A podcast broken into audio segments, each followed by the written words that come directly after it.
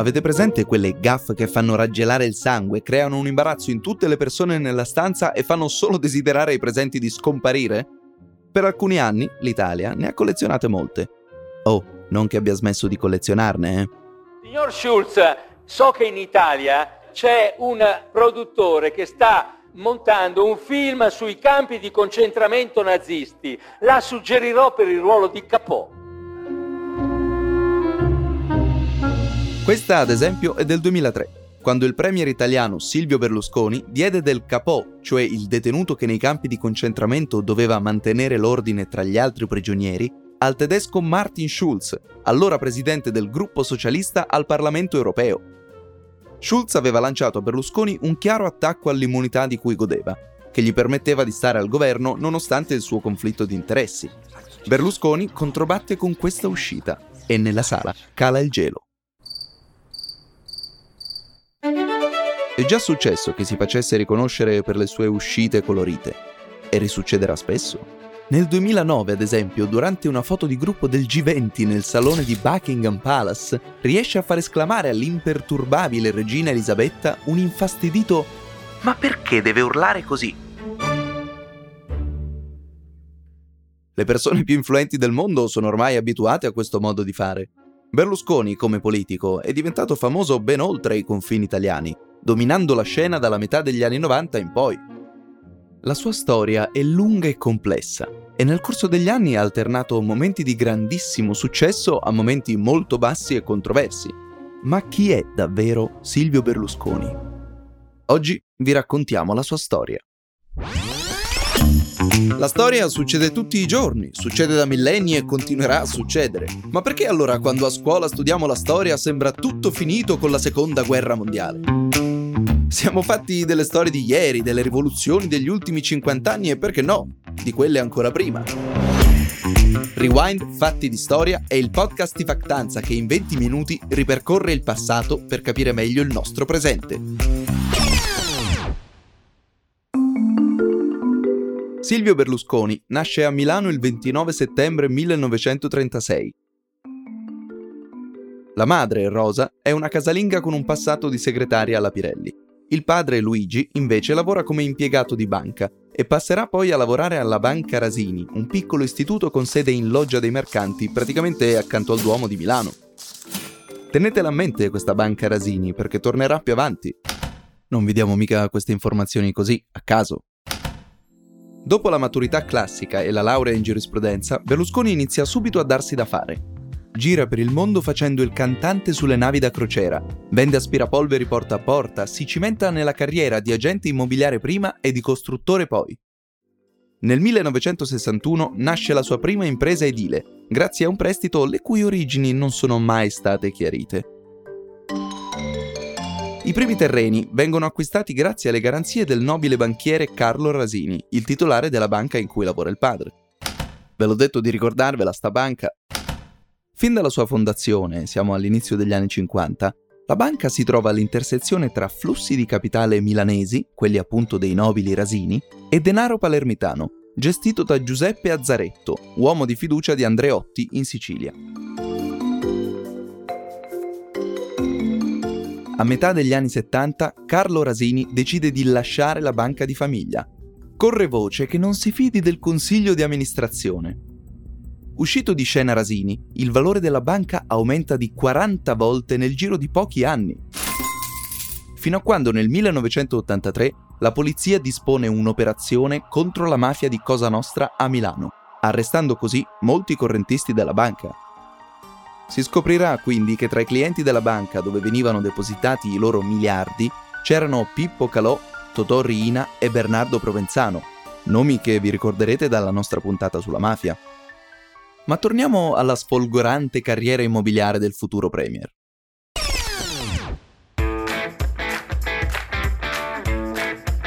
Un palazzo tira l'altro e gli investimenti si fanno sempre più grossi.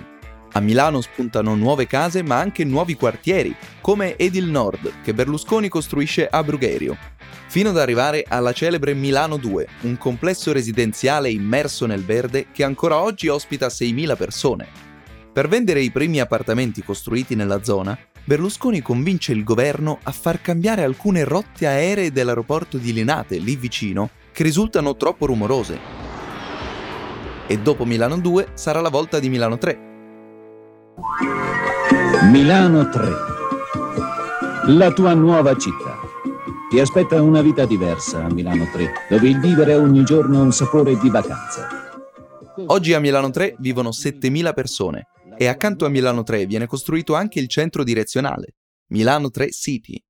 Per le aziende che vogliono essere protagoniste nella Milano europea del 2000, che devono ai loro uomini il proprio successo e sanno l'importanza di farli lavorare in un ambiente rappresentativo e prestigioso. Dopo l'edilizia, per Berlusconi arriva il momento delle televisioni.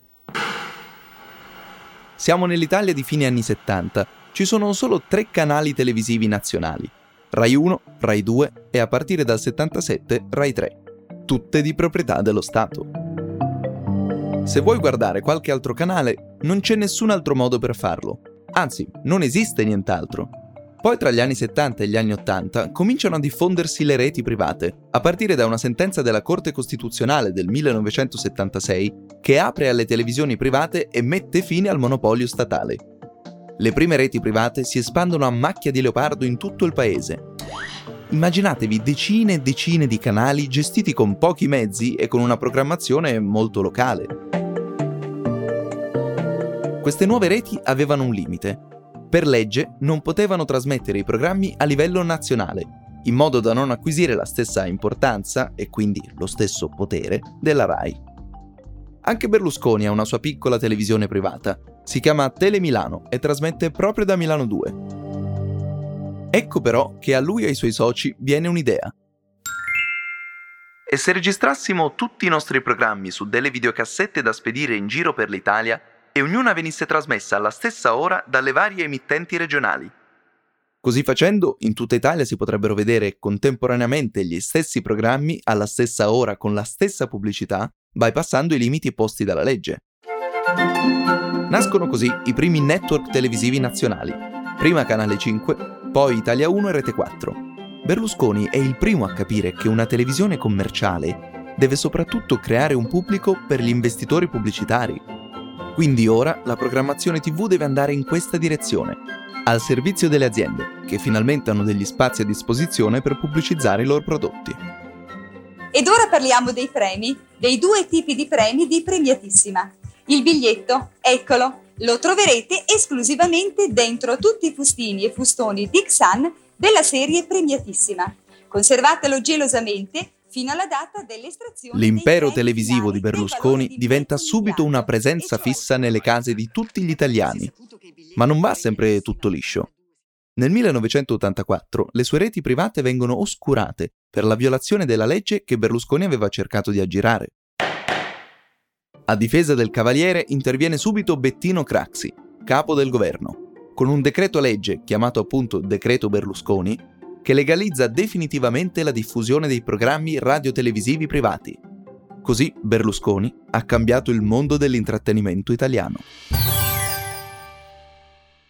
Tra le strategie messe in campo da Berlusconi c'è anche la compravendita dei presentatori. Come se fosse un calciomercato, insomma. Il Cavaliere riesce ad accaparrarsi prima Mike Bongiorno, storico volto televisivo della Rai degli anni 50, e poi Raffaella Carrà e Pippo Baudo, all'epoca delle superstar televisive, conosciuti da qualsiasi italiana e italiano di qualsiasi età e latitudine. Questo grande teatro è stato trasformato in un grande musical per eh, salutare l'anno che se ne va, per festeggiare quello che arriva. Questo programma si chiama, lo sapete come si chiama? Caramba che sorpresa! E quindi parliamo di sorprese. La prima sorpresa è stata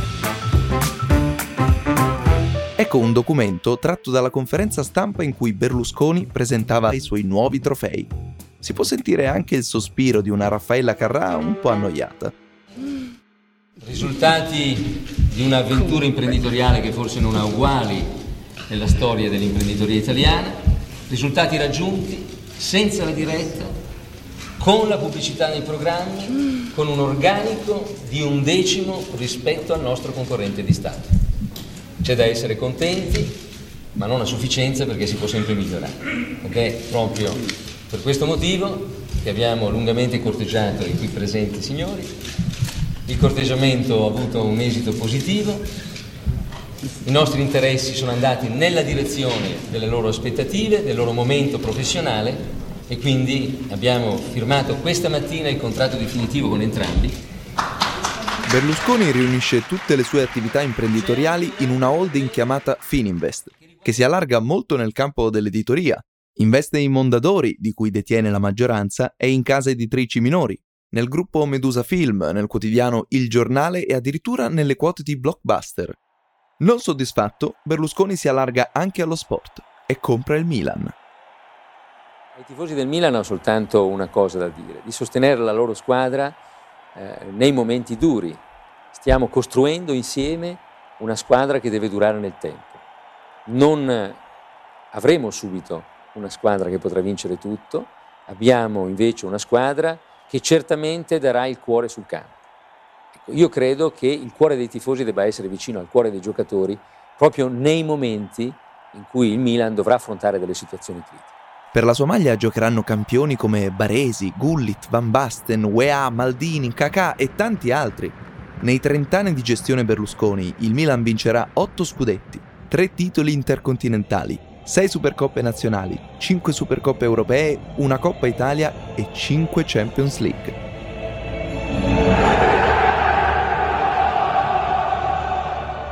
Ma non gli basta neanche il Milan.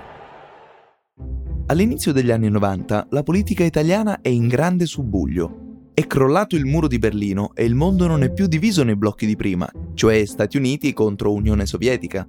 I soliti partiti italiani che guidano l'Italia dal dopoguerra si ritrovano improvvisamente invecchiati di mezzo secolo. Nomi come Partito Comunista Italiano e Democrazia Cristiana sembrano aver perso di significato.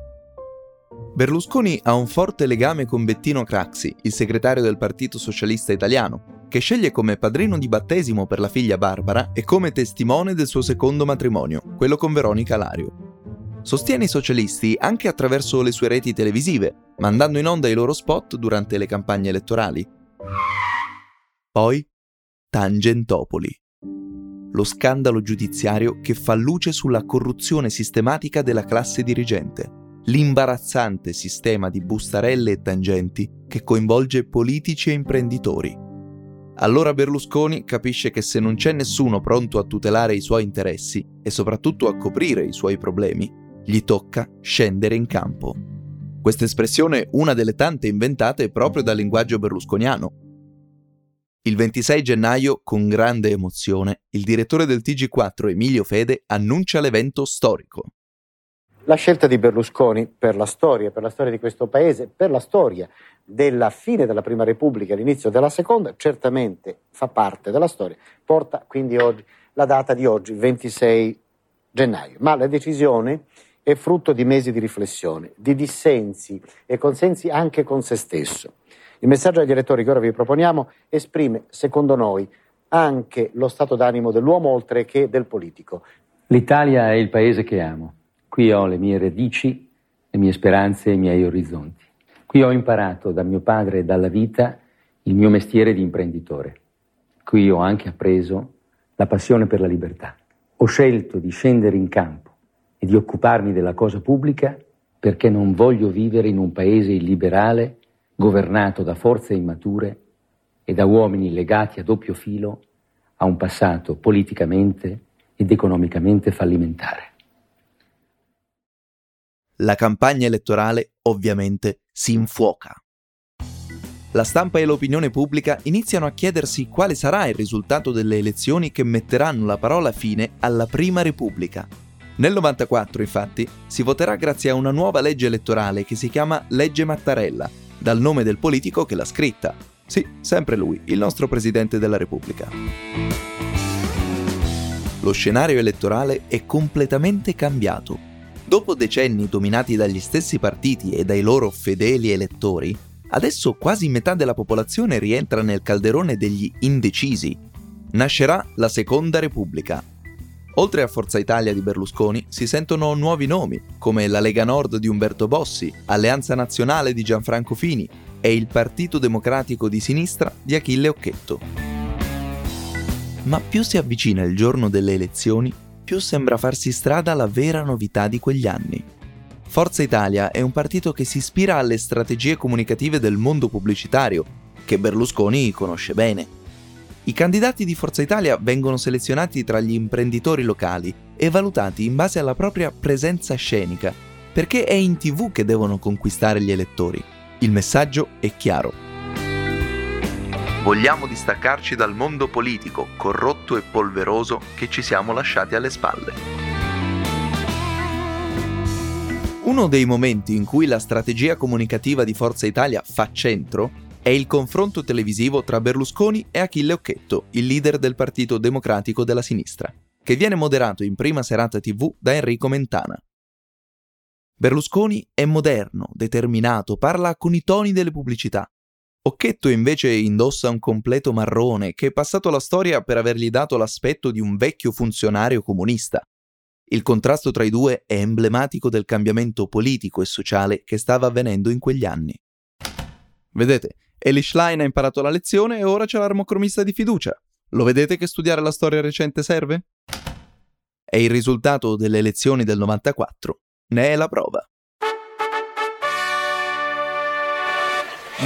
Non so se siamo ancora in grado di renderci conto di quale straordinaria avventura stiamo vivendo tutti insieme.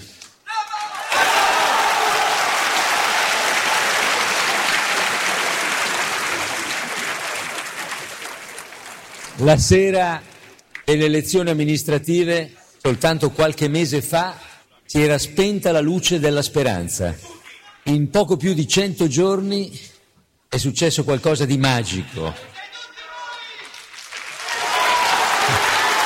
Nonostante la sorpresa di numerosi analisti, Forza Italia diventa il primo partito italiano e Silvio Berlusconi il presidente del Consiglio. Da lì inizia la grande e assurda carriera politica di Berlusconi. Dal 1994 a oggi, il Cavaliere è stato quattro volte Presidente del Consiglio e con 3.339 giorni complessivi è il politico che è rimasto in carica più a lungo nel ruolo di Presidente del Consiglio dell'Italia repubblicana, superato solo da Benito Mussolini e Giovanni Giolitti. Inoltre ha presieduto i due governi più longevi della storia dell'Italia da quando è stata proclamata la Repubblica. Chiaramente sono tante le frasi pronunciate dal Cavaliere durante la sua lunga carriera che sono diventate iconiche nel corso degli anni. Da L'Italia è il paese che amo. Qui ho le mie radici, le mie speranze e i miei orizzonti. A I consumi calano, la fiducia è ai minimi storici, la disoccupazione è ai massimi storici. O ancora, chi è scelto dalla gente è come unto dal Signore. O come direbbe lui, chi è scelto dalla gente è come unto dal Signore. È così che Berlusconi parlava di sé, come di un prescelto con la missione di salvare l'Italia dai comunisti. Siete ancora ed oggi come sempre dei poveri comunisti! Per non parlare di tutti gli aneddoti e le barzellette più o meno appropriate che ha raccontato in pubblico. Berlusconi è uno showman nato, parla sempre in modo spavaldo e seducente e quando ha l'occasione di stare al centro dell'attenzione non se la fa mica sfuggire. 30 anni di record, insomma, ma soprattutto un'incredibile serie di polemiche continue, tra le quali il nome di Berlusconi è rimbalzato tutti i giorni per anni, praticamente di qualsiasi cosa parlassero i notiziari. C'è chi lo mette su un piedistallo, ovviamente, come i suoi giornali e le sue televisioni. Presidente, siamo con te, meno male che Silvio c'è.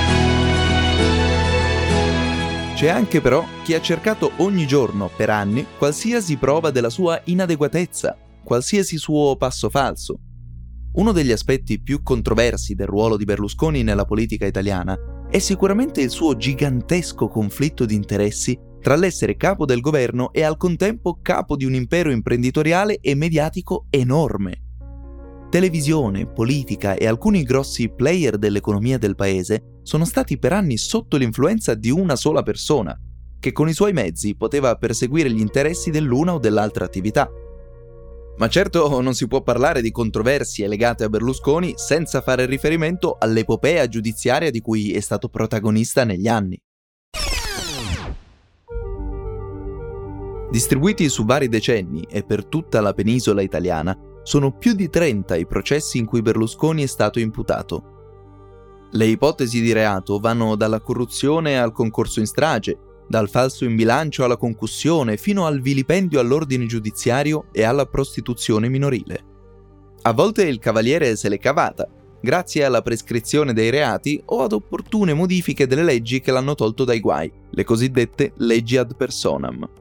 Altre volte è stato assolto. Di questi processi, l'unico che per ora è arrivato alla condanna definitiva è il cosiddetto processo Mediaset, che l'ha giudicato colpevole di frode fiscale, falso in bilancio e appropriazione indebita, con una condanna a 4 anni di reclusione, di cui 3 gli sono stati condonati. Il 10 aprile 2014 viene confermata la proposta di affidare il condannato in prova ai servizi sociali. Una notizia che apre a uno scenario da film.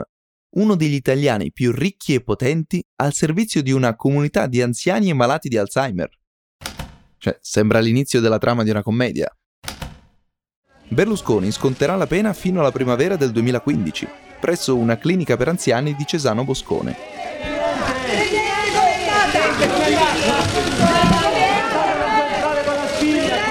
È tornato da Angentopoli!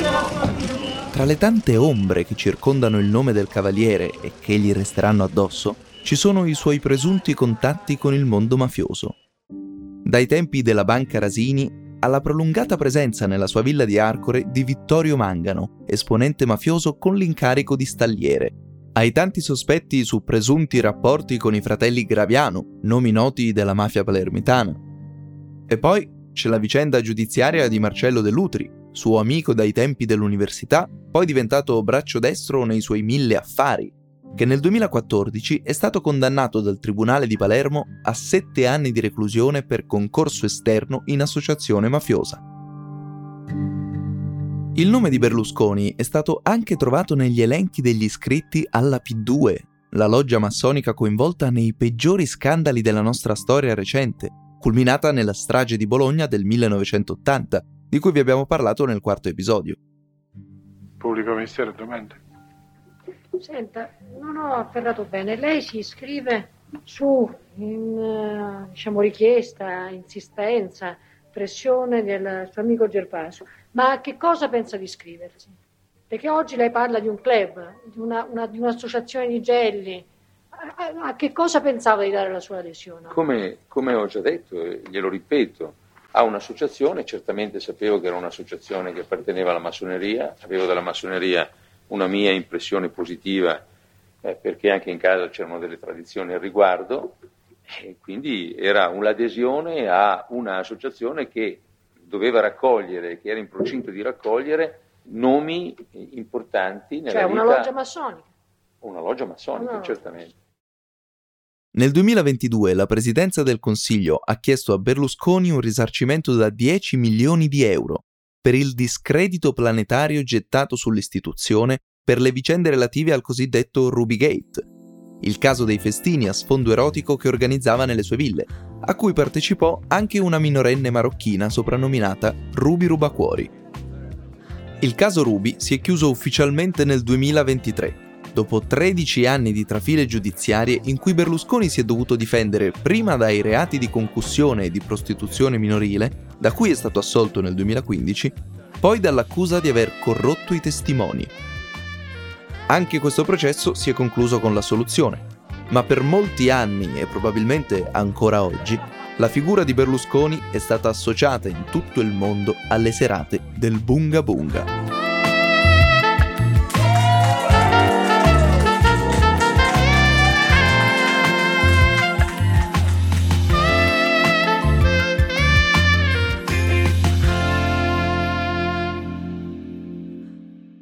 86 anni, nel 2022, Berlusconi ha partecipato di nuovo alle elezioni politiche con Forza Italia ed è entrato in Senato con il 50% dei voti nel suo collegio elettorale di Monza. Ciao ragazzi, eccomi qua. Vi do il benvenuto sul mio canale ufficiale di TikTok. Su questa piattaforma voi ragazzi siete presenti in oltre 5 milioni. Luci e ombre, ascese e cadute. Chissà come verrà ricordato Berlusconi dagli storici del futuro. Se per i suoi problemi con la legge, i successi politici e imprenditoriali o per le innumerevoli gaffe. Su una cosa però non c'è nessun dubbio. Per un motivo o per l'altro, su Berlusconi ci sarà sempre molto da raccontare.